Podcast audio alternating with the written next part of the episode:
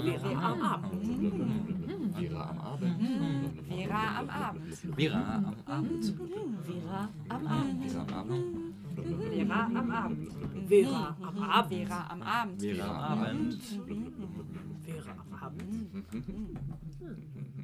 Vera am Abend. Am 17. Mai 1990 beschloss die Weltgesundheitsorganisation, Homosexualität von der Liste psychischer Krankheiten zu streichen. Jährlich wird an diesem Tag gegen Homo-, Inter- und Transphobie ähm, wird auf die Straße gegangen mit verschiedenen Veranstaltungen. In vielen Ländern ist gleichgeschlechtliche Liebe jedoch weiterhin geächtet und teilweise verboten. So ist es zum Beispiel in Ostafrika, ist der Großteil der Bevölkerung noch davon überzeugt, dass es Homosexualität eigentlich gar nicht gibt. In rund 70 Prozent der Länder auf dem afrikanischen Kontinent ist Homosexualität illegal. In Kenia stehen auf homosexuelle Akte 14 Jahre Gefängnis.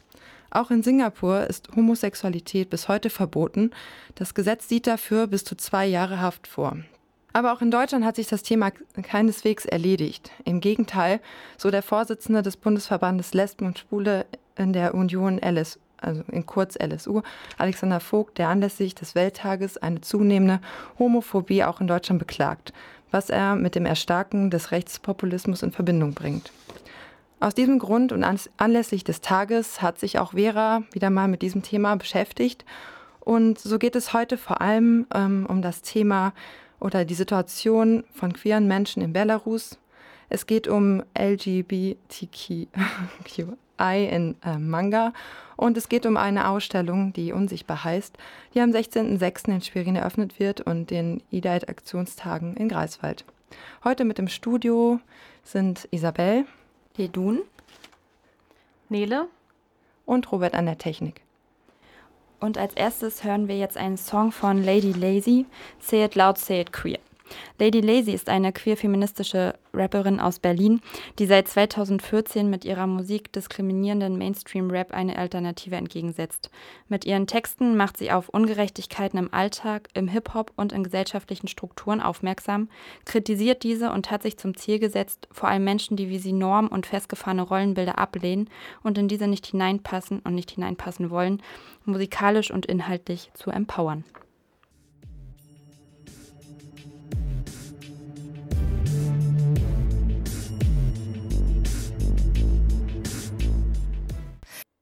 Ja, Say It Loud, Say It Queer. Das passt ganz gut zu dem nächsten Beitrag, den wir euch jetzt zeigen.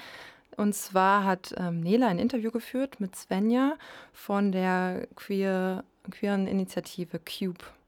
Ähm, sie hat das am Dienstag, dem 15. Mai gemacht.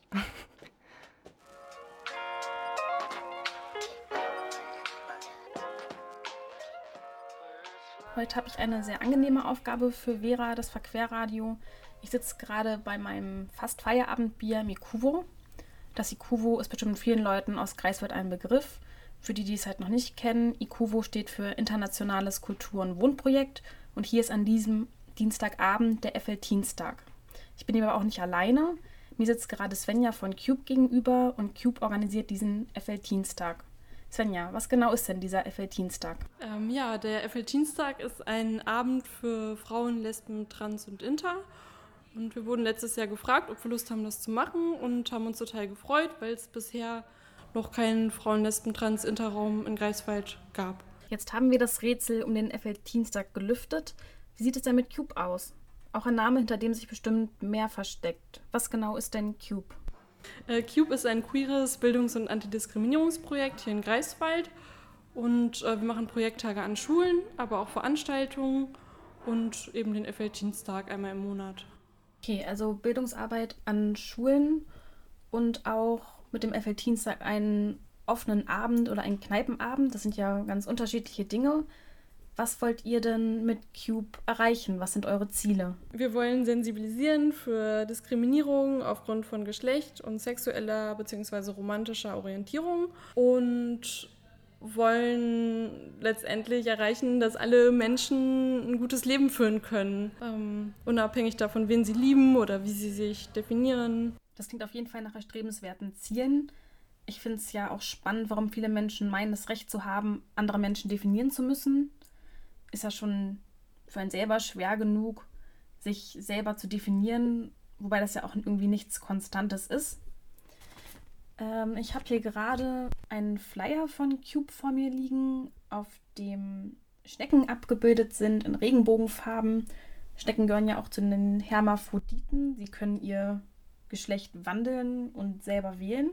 Auf der Rückseite des Flyers steht das Programm zu IDA-Hit, Aktionstagen, die ihr von Cube organisiert habt. Was genau ist denn IDA-Hit? Also IDA-Hit ist der internationale Tag gegen Homo-, Inter- und Transphobie und der wird auf der ganzen Welt am 17. Mai gefeiert ähm, und erinnert daran, dass ähm, 1990 ähm, am 17. Mai eben äh, Homosexualität aus dem Katalog äh, der Krankheiten der Weltgesundheitsorganisation gestrichen wurde. Und ja, der Tag soll auch daran ähm, erinnern, dass immer noch Menschen diskriminiert werden aufgrund von Geschlecht, aufgrund von sex sexueller Orientierung. Ähm, und tatsächlich stehen halt in diesem internationalen Katalog äh, für Krankheiten im ICD-10 auch noch einige Dinge als Krankheiten drin, die keine Krankheiten sind, zum Beispiel Transgeschlechtlichkeit und Intergeschlechtlichkeit. Und das, obwohl seit 18 Jahren Homosexualität nicht mehr als Krankheit angesehen wird.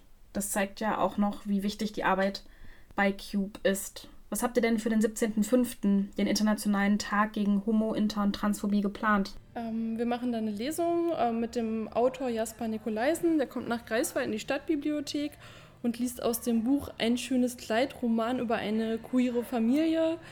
Ähm, das Buch behandelt ähm, sehr kurzweilig, wie ich finde, ähm, ähm, das Thema Queer sein und Familie sein. Ihr habt auch noch mehr für die Ida-Hit-Aktionswochen geplant. Auf dem Flyer steht noch für den 26.05. ein Workshop zum Thema Heteronormativität mit der Frage, und wann hattest du dein heterosexuelles Coming Out?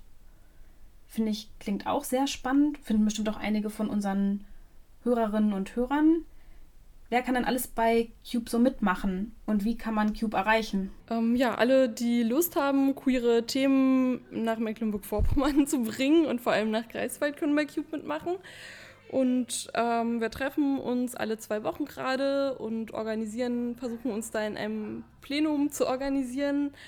Und ähm, wir haben auch im Rahmen der Aktionstage zum IDA-Head ein Angebot. Das ist am 27.05 ähm, im Initiativenbüro in der Langstraße 60 von 10 bis 14 Uhr. Da gibt es die Möglichkeit, Cube kennenzulernen uns kennenzulernen und ähm, auch ein paar Methoden, die wir an Schulen machen, auszuprobieren. Ich glaube, Svenjas Hund Humo, der die ganze Zeit brav unterm Tisch gesessen hat, hat jetzt auch Lust, nochmal eine Runde spazieren zu gehen. Vielen Dank, Svenja, für das spannende Interview.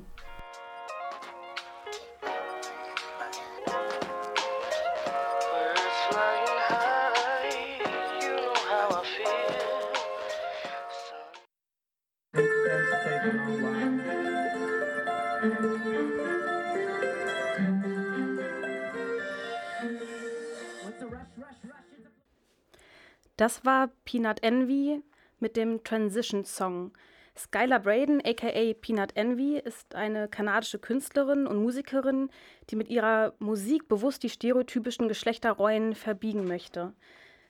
Ihre Texte sind autobiografisch und erzählen ihre persönliche Geschichte, ihres queeren Leben und die Wandlung zur Transfrau, so wie der Song auch schon hieß, Transition Song. Wir haben in dieser Sendung viele viele künstlerische Empfehlungen äh, mitgebracht. Und als nächstes kommt ein Beitrag zu einem Manga, der Number Six ist ein Manga, das in einer ferner, fernen dystopischen Zukunft spielt.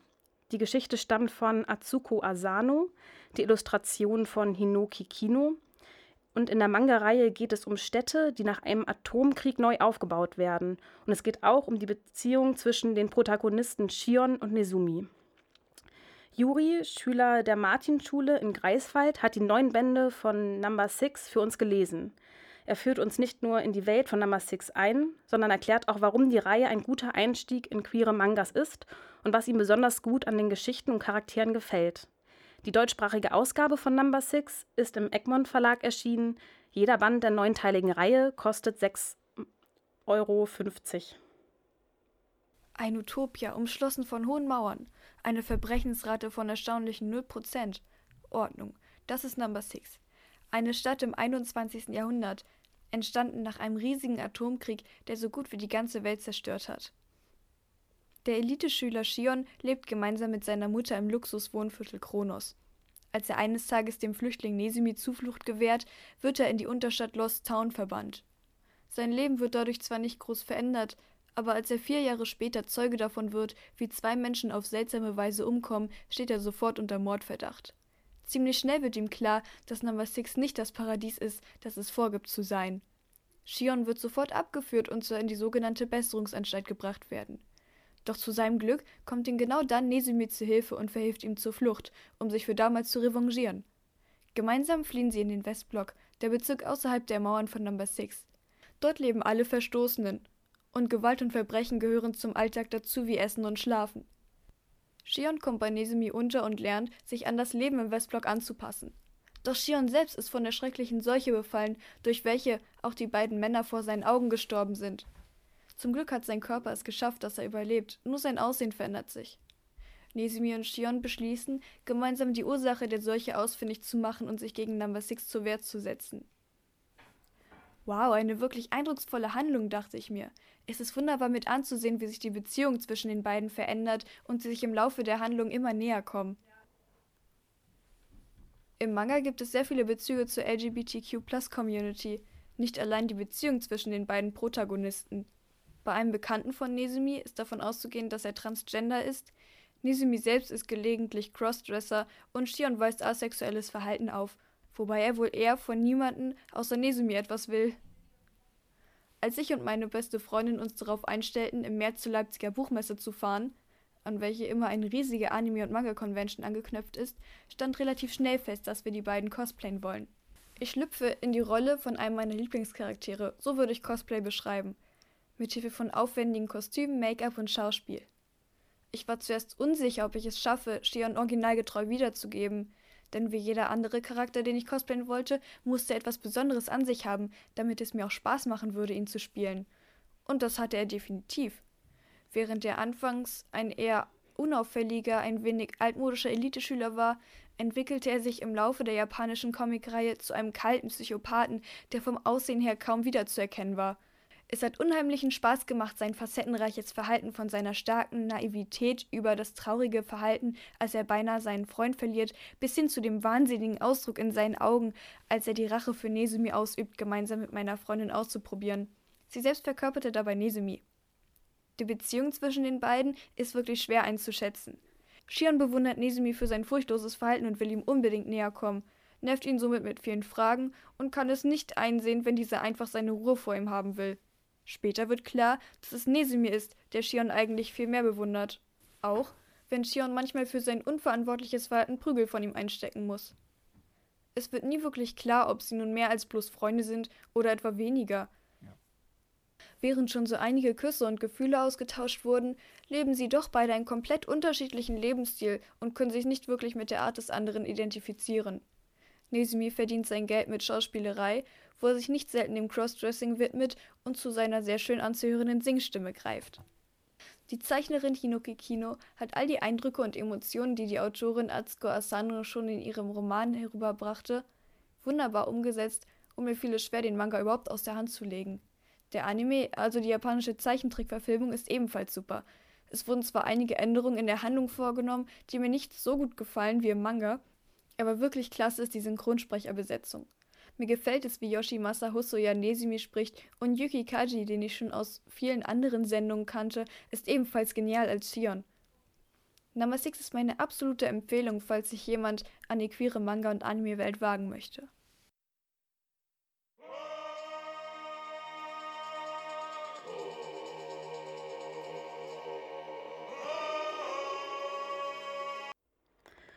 Uns ist jetzt gerade Jana Petersen von Lola für Demokratie in Mecklenburg-Vorpommern zugeschaltet. Hallo Jana. Hallo. Sehr gut, du kannst uns hören und wir können auch dich hören.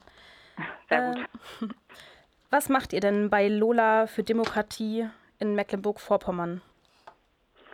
Ähm, Lola arbeitet auf geschlechterreflektierender Perspektive für demokratische Kultur und gegen Rechtsextremismus im Bundesland. Und im Moment machen wir das im Rahmen des Modellprojektes Unsichtbar gegen Homo- und Transfeindlichkeit. Ja, wir haben letztes Jahr bei unserer Ida-Hit-Sendung schon mal darauf hingewiesen, dass ihr gerade in der Planung von einer Ausstellung seid. Wir Sternchen hier. Wie sieht es denn jetzt momentan mit der Ausstellung aus? Ähm, die Ausstellung eröffnet in einem Monat in Schwerin ähm, im Schleswig-Holstein-Haus am 16. Juni äh, um 17 Uhr. Eine herzliche Einladung auf diesem Wege an alle, die es hören. Und genau, wir sind sehr froh, dass wir jetzt nach drei Jahren Projekt ähm, diese Ausstellung eröffnen können. Ja, es ist ein ganz schön Zeit, langer Zeitraum, eine Ausstellung zu planen. Worum geht es denn genau in der Ausstellung? Ähm, uns geht es mit der Ausstellung erstmal in erster Linie darum, dass queere Geschichte im Bundesland nicht präsent ist und das wollen wir mit der Ausstellung ändern. Und gehen darin der Frage nach, welche lesbischen, schwulen, bisexuellen oder trans Persönlichkeiten in Mecklenburg-Vorpommern lebten oder wirkten und welche Vorbilder es gibt, ähm, historisch wie gegenwärtig. Und die Ausstellung erzählt Geschichten von der Zeit des Kaiserreichs bis in die Gegenwart. Ja, es ist ein ganz schön langen Zeitraum, den ihr da umreist. Ähm, wie habt ihr denn die Leute gefunden? Wie war so der Entstehungsprozess, als ihr auf die Spurensuche gegangen seid? Mhm. Ähm, genau, der Prozess, ich habe es ja gerade schon gesagt, der ist ähm, in den letzten drei Jahren entstanden. Wir haben mit über 50 Jugendlichen und jungen Erwachsenen für die Ausstellung ähm, recherchiert. Mit vier Gruppen insgesamt aus Rostock, Wismar, Ludwigslust und Greifswald. Und genau, äh, wir haben in, mit verschiedenen Schwerpunkten geforscht mit diesen Gruppen, aber immer mit einem Schwerpunkt auf den jeweiligen lokalen Raum und haben uns während der Recherchen immer wieder gemeinsam getroffen, um eben auch zu überlegen, wie die Ausstellung aussehen kann. Und haben gemeinsam mit der Kuratorin Dorothee Brill überlegt, was wollen wir eigentlich, wie sollen diese Recherchen in die Ausstellung einfließen. Und da war uns ziemlich schnell klar, dass wir keine Texttafeln produzieren wollen, sondern eine lebendige Ausstellung, die einlädt und die Spaß macht und vor allen Dingen Sichtbarkeit für LGBTs erzeugt. Und wie können wir uns die Ausstellung äh, vorstellen? Mhm. Ähm, genau, im Zentrum von der Ausstellung stehen einzelne Biografien und Porträts von LGBTs aus dem Bundesland. Und den Besucherinnen begegnen lebensgroße Silhouetten dieser Persönlichkeiten. Und auf den Silhouetten kann ich dann als Besucherin mehr erfahren über das Leben der Person. Und dazu finde ich eben auch noch andere ähm, Selbstzeugnisse, wie zum Beispiel Briefe oder Fotos auf diesen Figuren. Und ergänzt werden diese Figuren in der Ausstellung auch noch durch ähm, weitere Geschichten der Selbstorganisation im Bundesland, durch Filme oder durch Literatur. Zum Beispiel haben wir eine Filmstation, an der kann man unter anderem einen Ausschnitt des ersten DDR-Fernsehbeitrags zur Homosexualität sehen, in einer Visitesendung aus dem Jahr 87. Ja, das klingt richtig spannend. Also mit diesen Silhouetten, etwas, was vorher unsichtbar ist, wird dann durch die ganzen Informationen, die ihr gesammelt habt, sichtbar gemacht. Mhm. Ähm, dann habe ich noch eine Frage und zwar heißt eure Ausstellung Wir Sternchen hier. Und wofür steht denn das Sternchen nach dem Wir? Ähm, genau, das Sternchen steht erstmal für eine Offenheit in Bezug auf Geschlechtsidentitäten. Und wir haben das an das Wir drangehängt, weil wir im Ausstellungstitel zeigen wollen, dass das Wir vielfältig und queer ist und für alle Geschlechter und Geschlechtsidentitäten steht. Ja, gefällt mir sehr gut. Du hast jetzt schon einmal gesagt, wann ihr in Schwerin seid. Habt ihr auch noch andere Orte, ähm, wo die Ausstellung besucht werden kann? Ja, genau. Die Ausstellung tourt bis Ende 2019 durch das Bundesland. Ähm, die wird in diesem Jahr noch nach Rostock, nach Stralsund und nach Bützow kommen. Und äh, wir sind natürlich sehr froh, dass wir auch in Greifswald sein werden. Und zwar sind wir da im Februar, März 2019 in St. Spiritus. Okay, ja, dann weiß ich gar nicht, ob ich so lange warten kann. Es hat mir wirklich Lust auf die Ausstellung gemacht. Werde ich mal in eine andere Stadt nach Stralsund oder so fahren und mir die Ausstellung angucken. Vielen Dank für, die, für das schöne Interview. Ja, sehr gerne. Okay. Ähm, Transmisogynie beschreibt die Diskriminierung gegen Transfrauen und nicht-binäre Transweiblichkeiten. Zu Transmisogynie hat Faulenzer featuring Reba ein Stück geschrieben und vertont. Faulenzer ist Musikerin, Transaktivistin und Buchautorin. Sie fetzt die Normalität weg mit fetten Tanzbahn Rap-Beats oder nimmt die Gitarre und begleitet ihre Songs selbst. Sie versucht, sich selbst stark zu machen und freut sich in den Songs, ihre Gefühle und Erfahrungen zu teilen. Ihre Musik ist ehrlich, intim und einfühlsam. Neben der Musik bietet Faulenzer auch Workshops und Vorträge zu den Themen Transmisogynie und Selbstverteidigung, Selbstbehauptung an.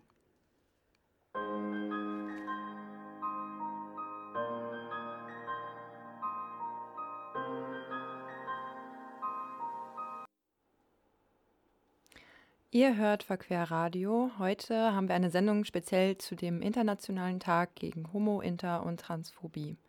Wir haben heute auch einige Empfehlungen für euch mitgebracht. Vorhin hat Nele schon mal etwas vorgestellt. Jetzt ähm, gebe ich euch einen Buchtipp. Also die erste Empfehlung aus unserer Redaktion ist das Buch Support Your Sisters, Not Your Sisters von der Hip-Hop- und Singer-Songwriter-Musikerin Faulenzer, die wir gerade gehört haben. Sie widmet sich in dem Buch den Diskriminierungsstrukturen, die das Leben von Transweiblichkeiten prägen und gewährt dabei einen sehr persönlichen Einblick in ihre eigene Lebensrealität als Transfrau. Frau Lenzer verharrt dabei nicht im Anklagen und dem bloßen Beschreiben des Ist-Zustandes, sondern gibt auch hilfreiche Tipps für mehr Sensibilisierung und Support der Diskriminierten an die Hand. Was können wir tun, um ein respektvolles Miteinander zu schaffen, in dem Transfrauen keine Stigmatisierung und Gewalt mehr erfahren? Wer darauf Antworten rausfinden will, ähm, den sei das Buch von Faulenzer ans Herz gelegt. Es ist 2017, also im letzten Jahr, erschienen im Verlag ähm, Edition Assemblage und ähm, für 10 Euro als Taschenbuch zu haben. Dann habe ich noch eine weitere Empfehlung und zwar ist es ein Buch- und Filmtipp zugleich. Es heißt Die Mitte der Welt. Ähm, als Coming-of-Age-Roman kam das Buch von Andreas Steinhöfel über die erste Liebe eines homosexuellen Jugendlichen bereits 1998 in die Bücherregale. Es wurde zum Bestseller, wurde dann verfilmt und landete 2016 schließlich auch in den Kinos. Beides erzählt die Geschichte des 17-jährigen Phil, der zwischen Familiengeheimnissen und dem eigenen Erwachsenwerden seinen Platz in der Welt sucht. Die Nachbarinnen meiden die ungewöhnliche Familie von Phil und begegnen ihr mit Hass und Misstrauen. Als Phil sich immer mehr zu seinen Klassenkameraden Nicholas hingezogen fühlt, trägt dies nicht unbedingt dazu bei, sein Leben einfacher zu machen. Wir lassen uns nicht vorschreiben, wie wir zu leben haben, so sagt es Phils Mutter im Film von Jakob M. Erwer. Film und Buch sind für Jugendliche ab 14 Jahren empfohlen, bieten sich aber sicher auch für viele Erwachsene Denkanstöße für einen besseren Umgang mit jungen, jungen Menschen, die ihre Homosexualität in einer engständigen Welt entdecken.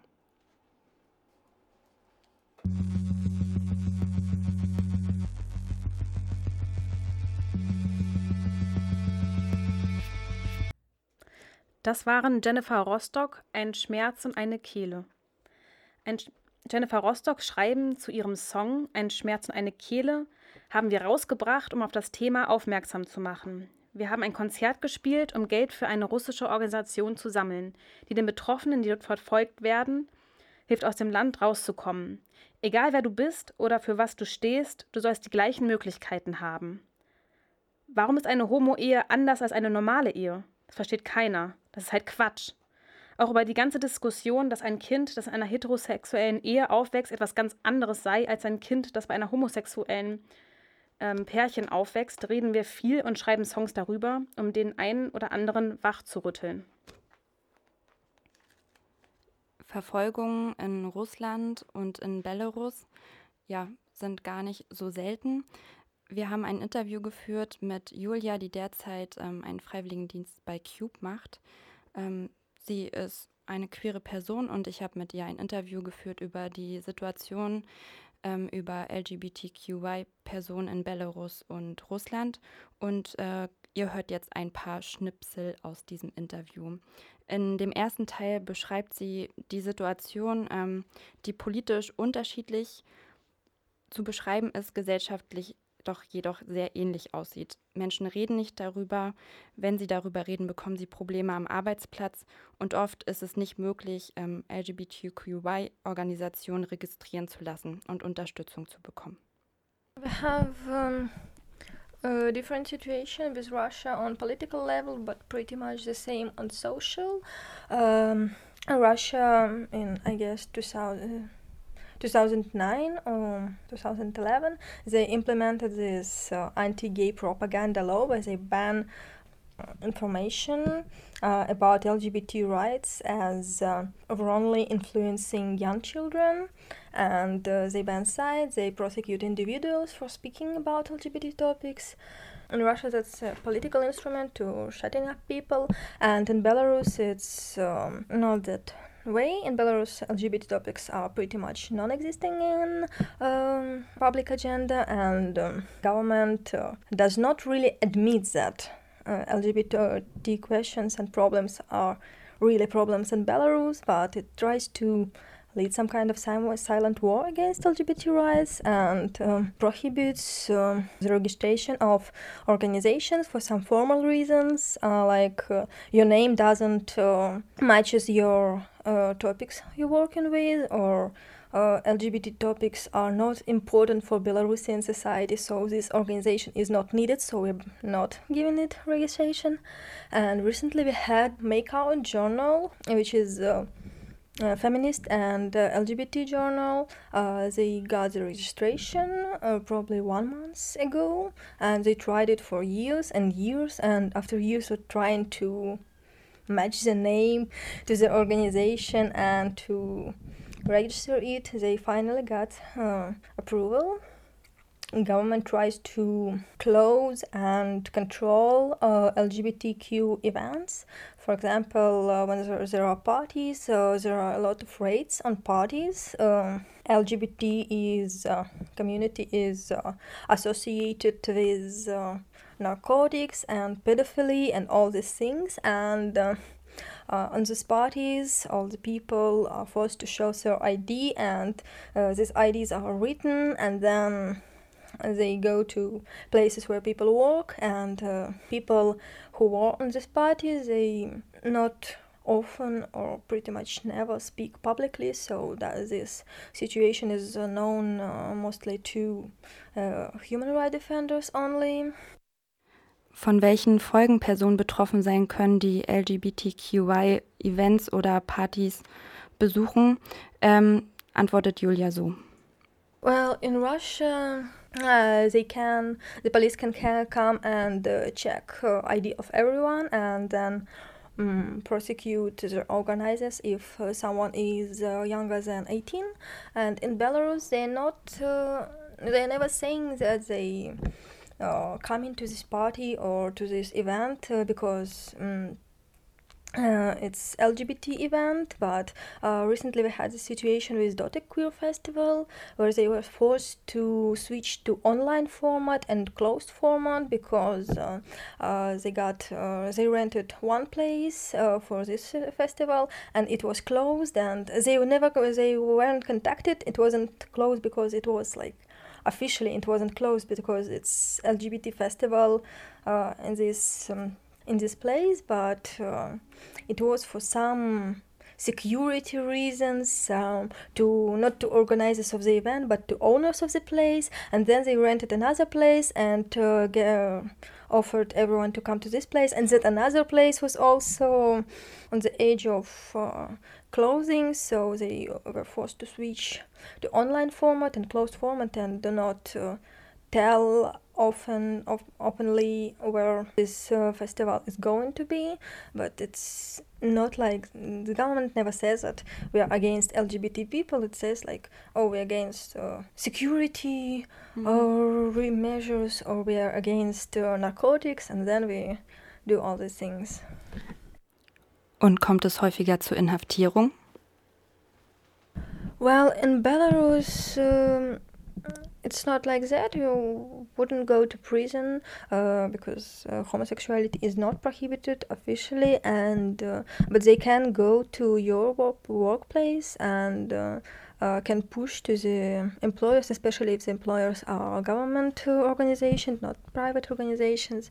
Uh, in Russia, officially in, it's probably the same but in some regions uh, like one year ago and or one year and a half there was a huge case about uh, lgbt rights in chechnya uh, because um, especially gay men were taken into prisons uh, tortured and and some of them, uh, as uh, as human rights defenders say, some were, tortured to death, some of them were given back to their families, and uh, their families also.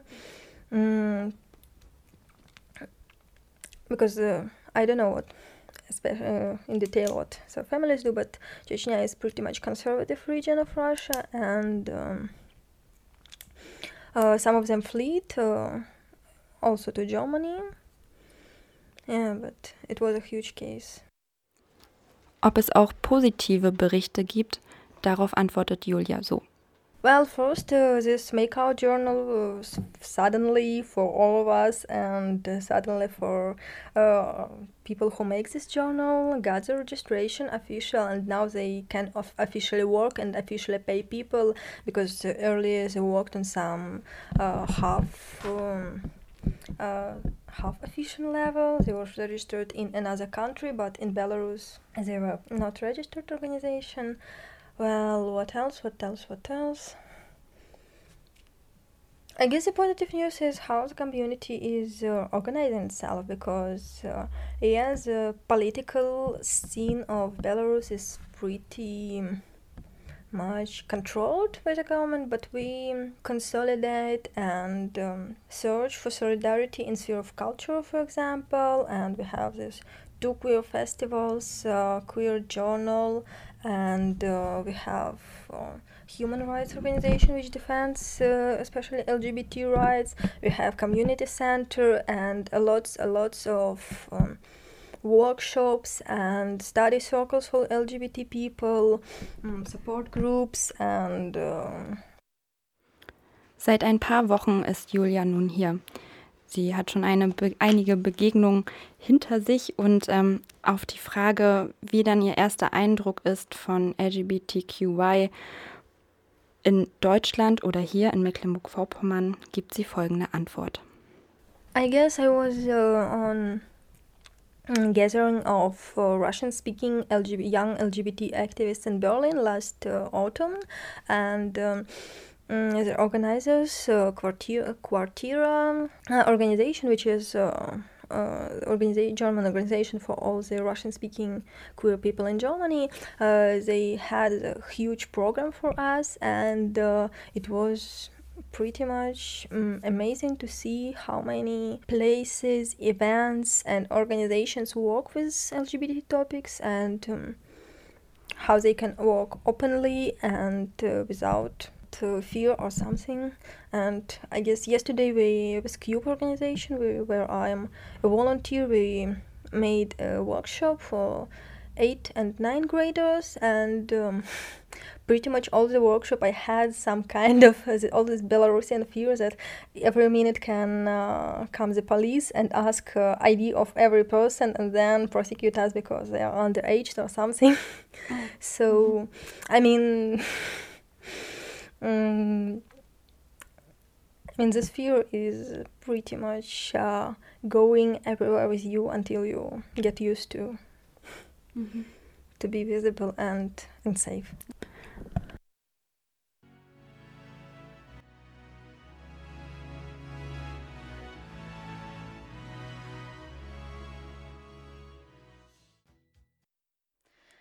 Das war I Want to Break Free von Queen. Und jetzt kommen wir wieder oder erneut zu ein paar Empfehlungen. Wir hatten jetzt schon ein paar Printmedien, die wir euch vorgestellt haben. Und nun ähm, stellen wir euch den Film Pride vor.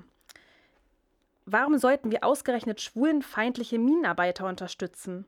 fragen die Freunde und MitstreiterInnen den schwulen Aktivisten Mark im Film Pride. Weil die auch eine Minderheit sind, weil wir in Margaret Thatcher einen gemeinsamen Feind teilen, entgegnet er. So wird auf der Londoner Gay Pride Parade im Jahr 1984 eine Allianz beschlossen. Homosexuelle Aktivistinnen greifen sich spontan ein paar Eimer und sammeln für die Familien der streikenden Minenarbeiter aus Wales. Und weil sich deren Gewerkschaft ziert und die Spenden nicht, erstmal nicht annehmen möchte, fahren die Aktivistinnen kurzerhand selbst zur Basis im bunten Lieferwagen direkt zu den betroffenen Bürgern und Bürgerinnen in einem kleinen walisischen Dörfchen. So erzählt es die Sozialkomödie Pride. Des britischen Regisseurs Matthew Warshos, der die wahre Geschichte eines ungewöhnlichen Streiks in den 80er Jahren darstellt, in dem sich Bergarbeiter aus der Provinz und Londoner Gay-Aktivistinnen solidarisieren. Ein perfekter Film für die Fans von Protestromantik und Popkultur der 80er Jahre und dazu noch nach einer wahren Begebenheit. Dann haben wir noch einen Podcast mitgebracht, der nennt sich How to Be a Girl. How to Be a Girl ist ein Blog und Podcast von einer US-amerikanischen Mutter, die die Geschichte ihrer transsexuellen Tochter erzählt. Es geht viel um den Alltag der beiden, wie es ist, als Eltern eines transsexuellen Kindes diese Tatsachen anzunehmen. Dem Kind ein starkes Selbstbewusstsein mit auf den Weg zu geben, aber auch den gesellschaftlichen und politischen Kampf aufzunehmen, um die Rechte von LGBTQI zu stärken. Zu hören unter www.howtobeagirlpodcast.com. Ja, mm, wir haben heute wieder mal sehr passende Musik zu dem Thema gespielt, vor allem aber auch einiges aus dem Hip-Hop-Genre. Aber gerade in dieser Szene ähm, ist Homophobie keine Seltenheit. Es gibt viele Rapperinnen und Rapper, deren Liedtexte reich an diskriminierenden Äußerungen sind. Aus diesem Grund hat sich die Initiative Queer Loud gebildet, deren Ziel ist es, äh, Künstlerinnen auf die Bühne zu holen, die mit ihrer Musik für die Akzeptanz von vielfältigen Liebes- und Lebensweisen entstehen. Ja, ihr habt heute Verquer Radio gehört. Ähm, wir hatten heute das Thema zum IDA-Hit und ihr hört uns alle zwei Wochen in der geraden Kalenderwoche jeden donnerstags um 21 Uhr auf Radio 98.1. Ja, wenn ihr mal Lust habt mitzumachen, dann seid herzlich willkommen. Wir hören uns wieder in zwei Wochen. Bis dahin, gute Nacht. Bis Tschüss. dann. Tschüss.